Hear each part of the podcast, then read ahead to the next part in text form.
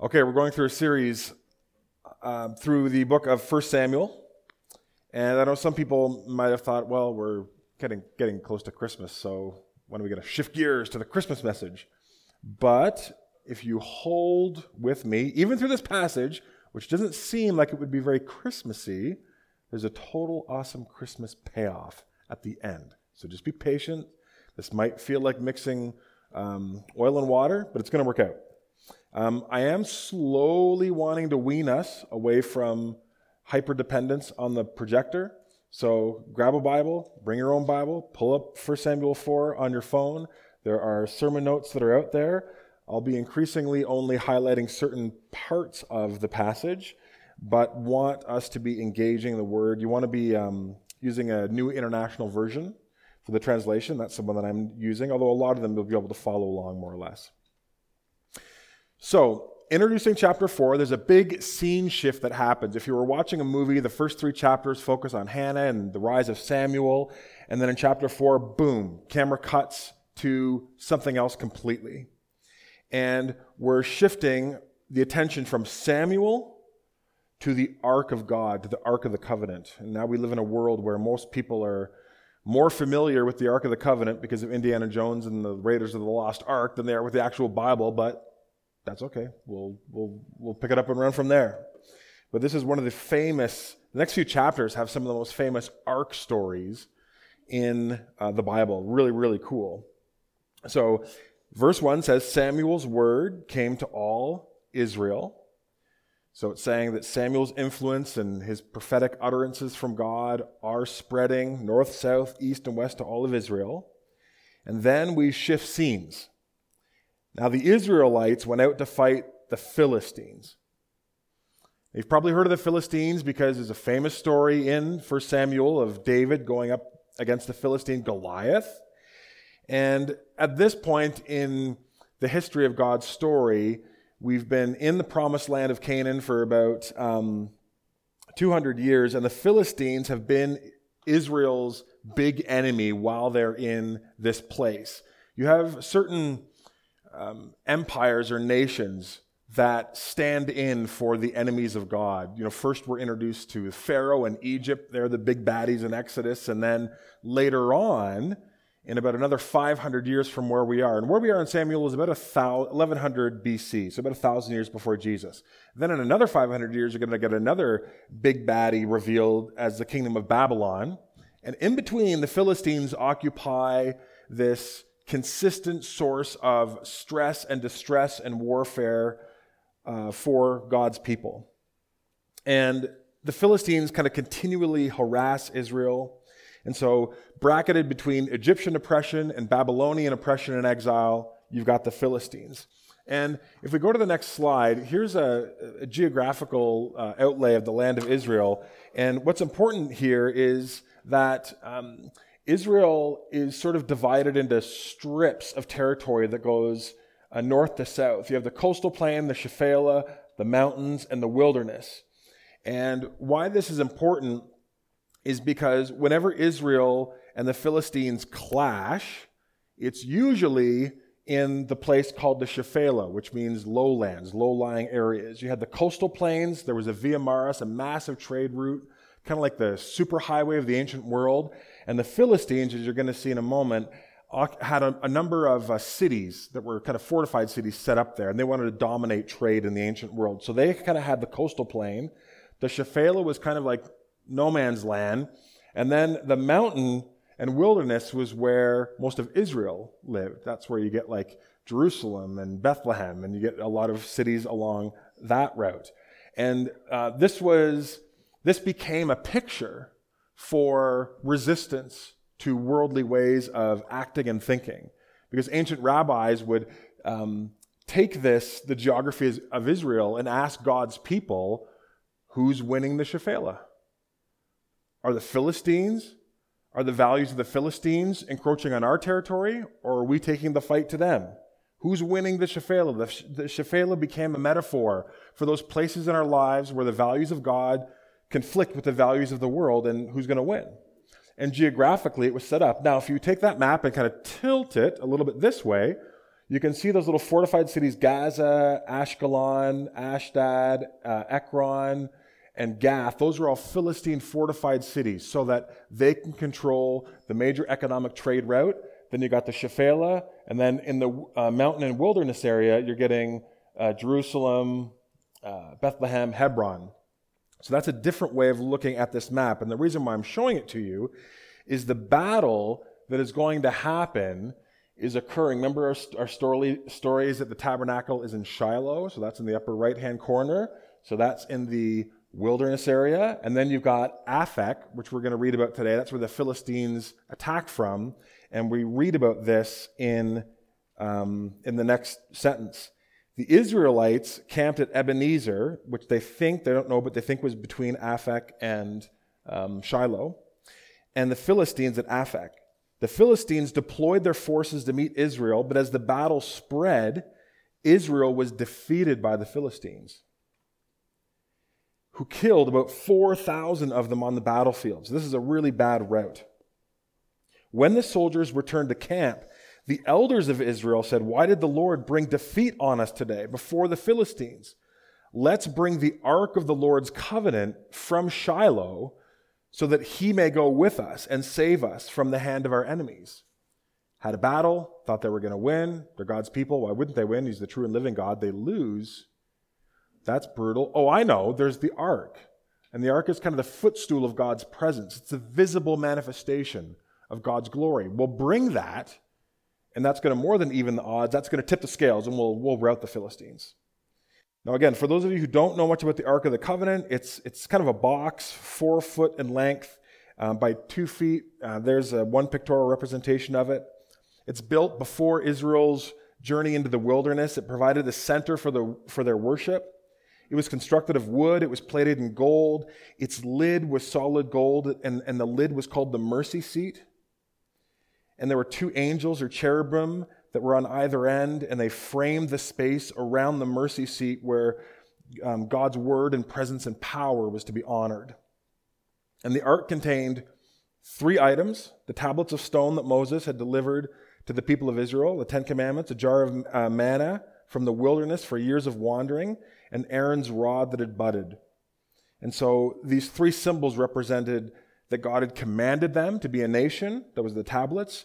And the manna represented that God provided for them in the wilderness and brought them to the promised land. And that God had saved them. That was Aaron's budding rod. And after their entrance into the, uh, the promised land, that, uh, that ark gets placed in the sanctuary, the tabernacle in Shiloh. And this ark is seen as very powerful by the Israelites because it's the manifestation, on one level, symbolic manifestation of God's presence. And in verse 4, ta- it talks about the ark. We'll read about it in a moment. It talks about the ark as being um, that Yahweh, the God of Israel, is enthroned between the cherubim. So the Israelites are thinking, well, we lost the battle, but that's because God wasn't like, I mean, God was with us, kind of like in spirit, but now we could actually bring God with us because he's enthroned between the angels. And so the ark stood in as a representation for Yahweh's presence and power. Now, what's interesting here is that when they say, let him come among us and save us, right? They say, let us bring the ark um, from Shiloh so that he may go with us and save us. The Hebrew there is neutral, meaning in, in terms of um, what it's referring to. So it could be read as he, God, may go with us and save us, or it could be read as, let's bring the ark so that it will go with us and save us. Your translation has to pick one or the other, um, but I think it's a little bit gracious to presume, given the story of Israel's rebellion and how estranged they are from God, that they're actually trusting in God to deliver through the ark. I think they see the ark as a magical uh, power machine, a, a nuclear option. And they're like, oh, if we have the ark, it will save us it will bring us victory. Now, at the end of the day, it doesn't really matter because either way, what they're essentially doing is forcing God's hand. They're saying, We lost, we didn't have the ark with us. But if we bring the ark, God has to give us the victory. Because if we bring the ark, which is the very presence of God, into a battle, and the bad guys win, that would mean their God is more powerful than our God. A conquered God is a weak God. And a God who allows him and his people to be captured is obviously under the authority and power of another God. So they're kind of doing the divine math and saying, ours is the living God. So even if we're not on the best talking terms with them right now, he has to protect his own honor. He'll fight for us because he has to, because he would never let himself suffer the humiliation of having the Philistines win. So they're like, this is no fail plan. The ark is our religious ace in the hole. Verse 4. So the men sent, so sorry, the people sent men to Shiloh. They're like, get the ark, bring it over here to Ebenezer. They do. Um, they bring the ark of the covenant of the Lord Almighty, who is enthroned between the cherubim. So that's the full title of the ark. And Eli's two sons, Hophni and Phinehas, were there with the ark of the covenant of God. When the ark of the Lord's covenant came into the camp, all Israel raised such a great shout that the ground shook. And hearing the uproar, the Philistines said, What's all the shouting in the Hebrew camp? And when they learned that the ark of the Lord had come into the camp, the Philistines were afraid. A God has come into their camp. Nothing, oh no, nothing like this has ever happened. We're doomed. Who's going to deliver us from the hand of these mighty gods? They're the gods who struck the Egyptians with all kinds of plagues in the wilderness. So they have this kind of weird, fuzzy view of they've heard about this God, but they call it a singular God, but then many gods, and they know it's connected to Egypt, but they're just scared because they're like, this God has power. Like we've heard the legends. Be strong, Philistines. They go to the soldiers and they say, Be strong, Philistines. Be men, or you will be subject to the Hebrews as they have been to you. Be men and fight. Boosh. So the Philistines fought. And the Israelites were defeated. And every man fled to his tent. It's a routing. The ark, uh, sorry, the slaughter was very great. Israel lost 30,000 foot soldiers. Massive escalation of losses from the first battle without the ark. They bring the ark, worse losses. The ark was captured. So when all when the battle was lost, they couldn't even retreat and get the ark back to Shiloh. The ark is captured by the Philistines, and Eli's two sons, Hophni and Phinehas, died on the same day. And that was part of God's curse, if you remember from chapter 2. He said, told Eli that both of your sons are going to die on the same day. And this is part of that fulfillment. Verse 12 That same day, a Benjamite ran from the battle line and went to Shiloh with his clothes torn and dust on his head. And when he arrived, there was Eli sitting on his chair by the side of the road, watching because his heart feared for the ark of God.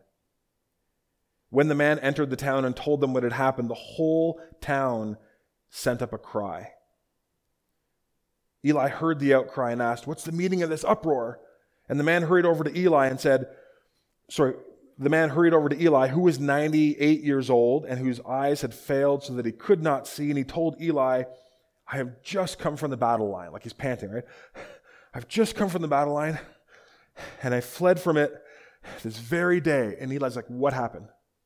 Like, what's the report? He's getting the vibe in the air. This is not good. Tell me what happened. And the man who brought the news replied, Israel fled before the Philistines, and the army has suffered great, heavy losses. And also, your two sons, Hophni and Phinehas, are dead, and the ark has been captured. And when he, Eli, sorry, when this messenger mentioned the ark of God, Eli fell backward off his chair by the side of the gate. And his neck was broken, and he died, for he was an old man, and he was heavy, and he had led Israel for 40 years. So we're seeing this really strange event, and you can see God's kind of house cleaning at work, where there's been corruption to a scale where God says, I'm transitioning out one leadership and I'm going to install Samuel. But that's not going to happen overnight, and it's not going to be a painless and pretty pl- process either. So Hophni and Phinehas get taken care of, Eli gets taken care of. God is doing a house cleaning. Then, verse 19, his daughter in law. So, Eli's daughter in law, the wife of Phinehas, was pregnant and near the time of her delivery. And when she heard the news that the ark of God had been captured and that her father in law and her husband were dead, she went into labor and gave birth, but she was overcome by her labor pains. And as she was dying, one of the women attending her said, Don't despair. You've given birth to a son. Like you're dying, but you don't have to despair. You, have given birth to a son. But it says that um, the daughter in law of Eli didn't respond, didn't pay attention, probably in shock with blood loss. In verse 21, she named the boy Ichabod, which means the glory has departed from Israel. Because of the capture of the ark and the death of her father in law and her husband. And there's a number of poetic connections here because when she says, I'm naming my son Ichabod because the glory has left Israel. The word for glory in Hebrew is kind of um, is kavod, K A V O D, and it has this um, sense of like density or deep importance. It's weighty with significance. But when Eli falls over on his chair, it says that he was heavy, and the word there is kabod, K A B O D, which means like overweight. And so there's this play on words like the heaviness, the weight, the weighing down, the burden. The leaders who have grown fat on exploitation and corruption, they are being brought to an end. And God is actually replacing that glory for his own. But in her eyes, what all she sees is the glory has departed. My husband, my father in law, my connection to that power structure. You got a good life if you're uh, marrying into that family. And so she names her son Ichabod. The ark has been captured, the very heart of Israelite life and worship. And so now we're seeing this um, tragic but necessary build of house cleaning so that Samuel and a new priestly leadership can take their place in Israel. And so chapter 4 ends on this, what would have been for the Israelites a massive cliffhanger Battle, loss. Don't worry, we've got the ark. Battle, loss, part two. Massive scale and tragedy, including the loss of the ark. It's captured by the Philistines.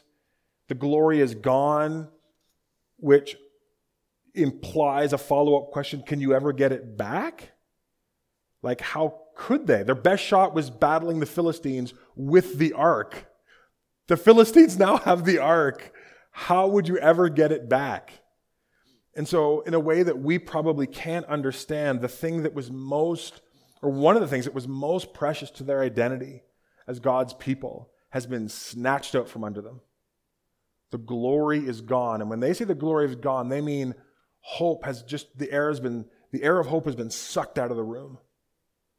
And you're staring down the barrel of hopelessness.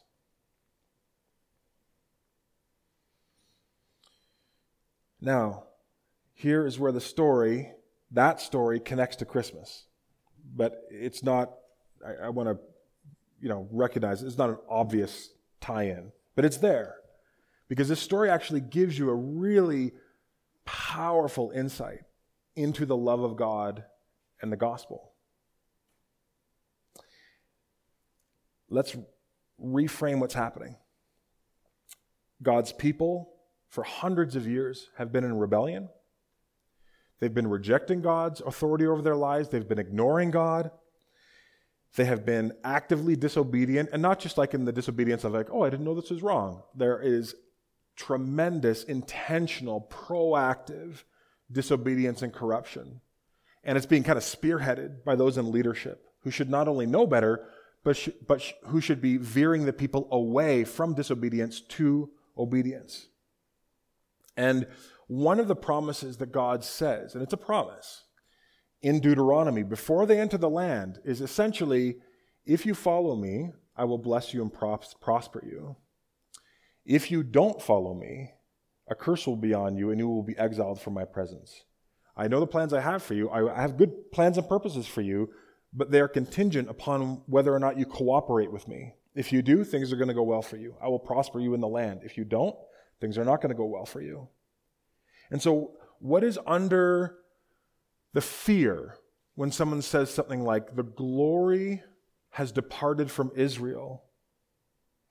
And when we understand that the glory is sort of synonymous with God's presence, is a fear that God has abandoned his people. That God has said, You guys made your bed. I've taken you here, but no further. You want to do it without me? No problem. And what that would mean when God retracts his presence is not that God would leave. What Israel thought would happen is they would be exiled out of the land because that land was a gift to them. So you get to come into the land as long as you are uh, cooperating with me and serving me. But if you don't serve me, you're getting kicked out. Now think about this story.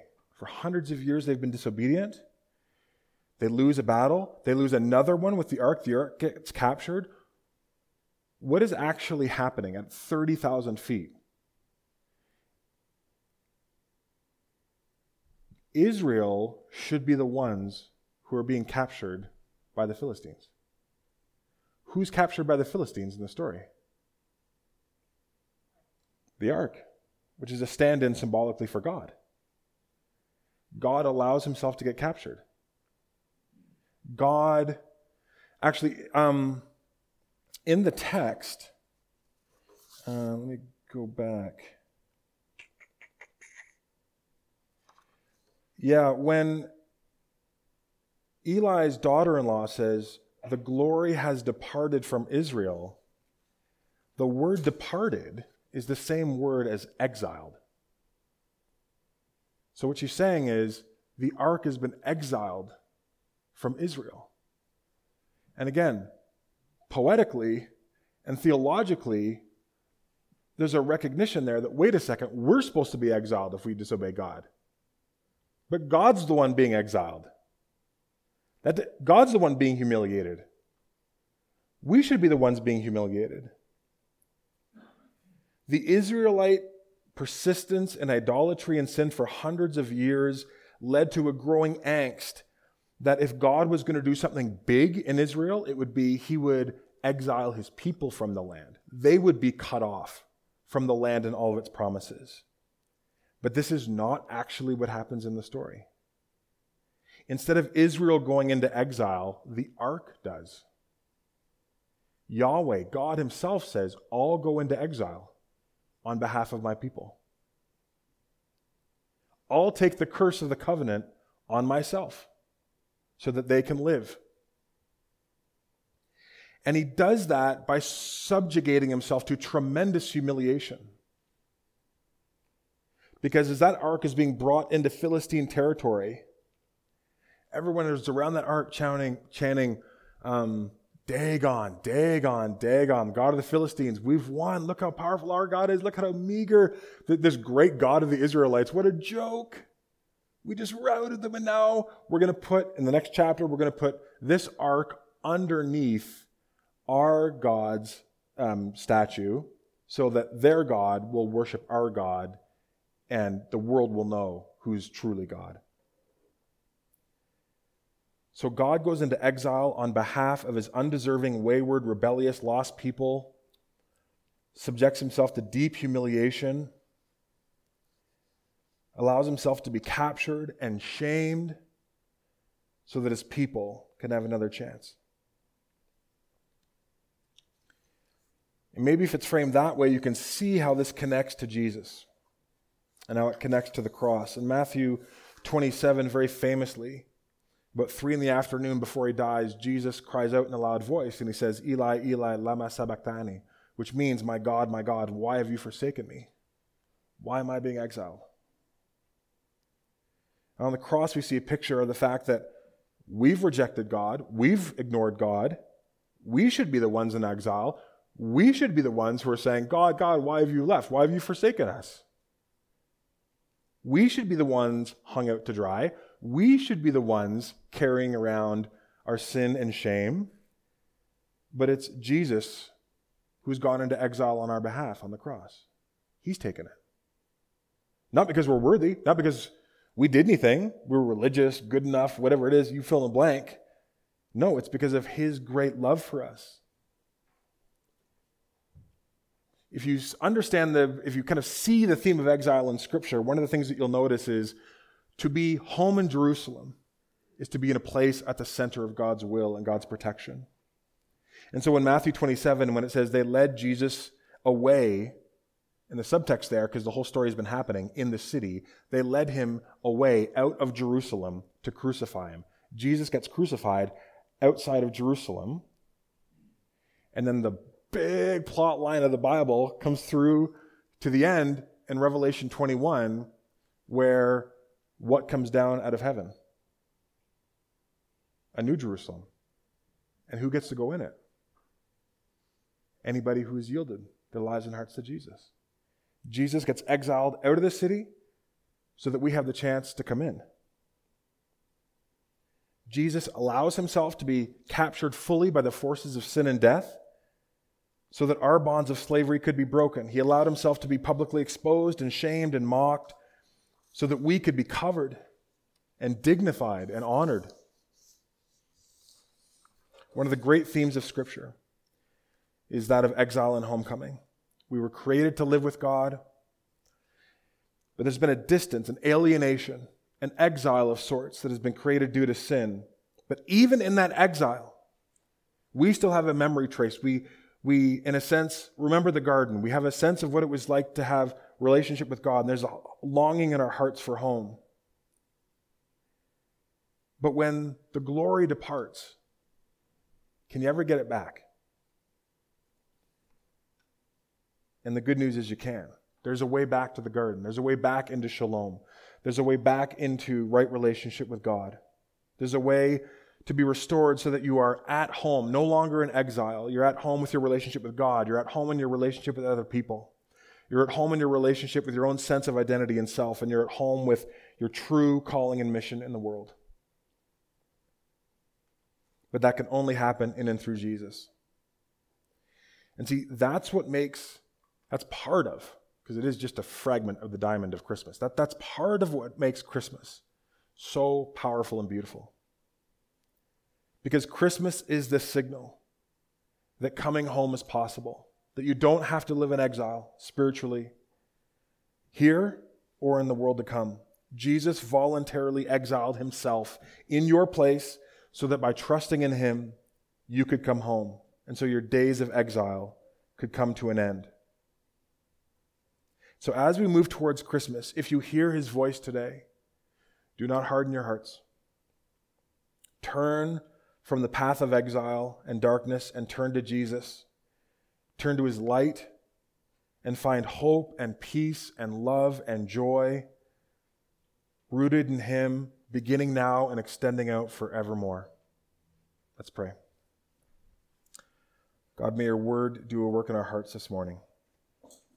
May the gospel of grace and all that it reveals about your goodness and kindness strike us in a new way. And may it cause us to live in a new way, reaching out to those who are exiled in our lives and saying, There's a way to come home. You are loved, you are valued. Thank you for going into exile on our behalf, God. Amen.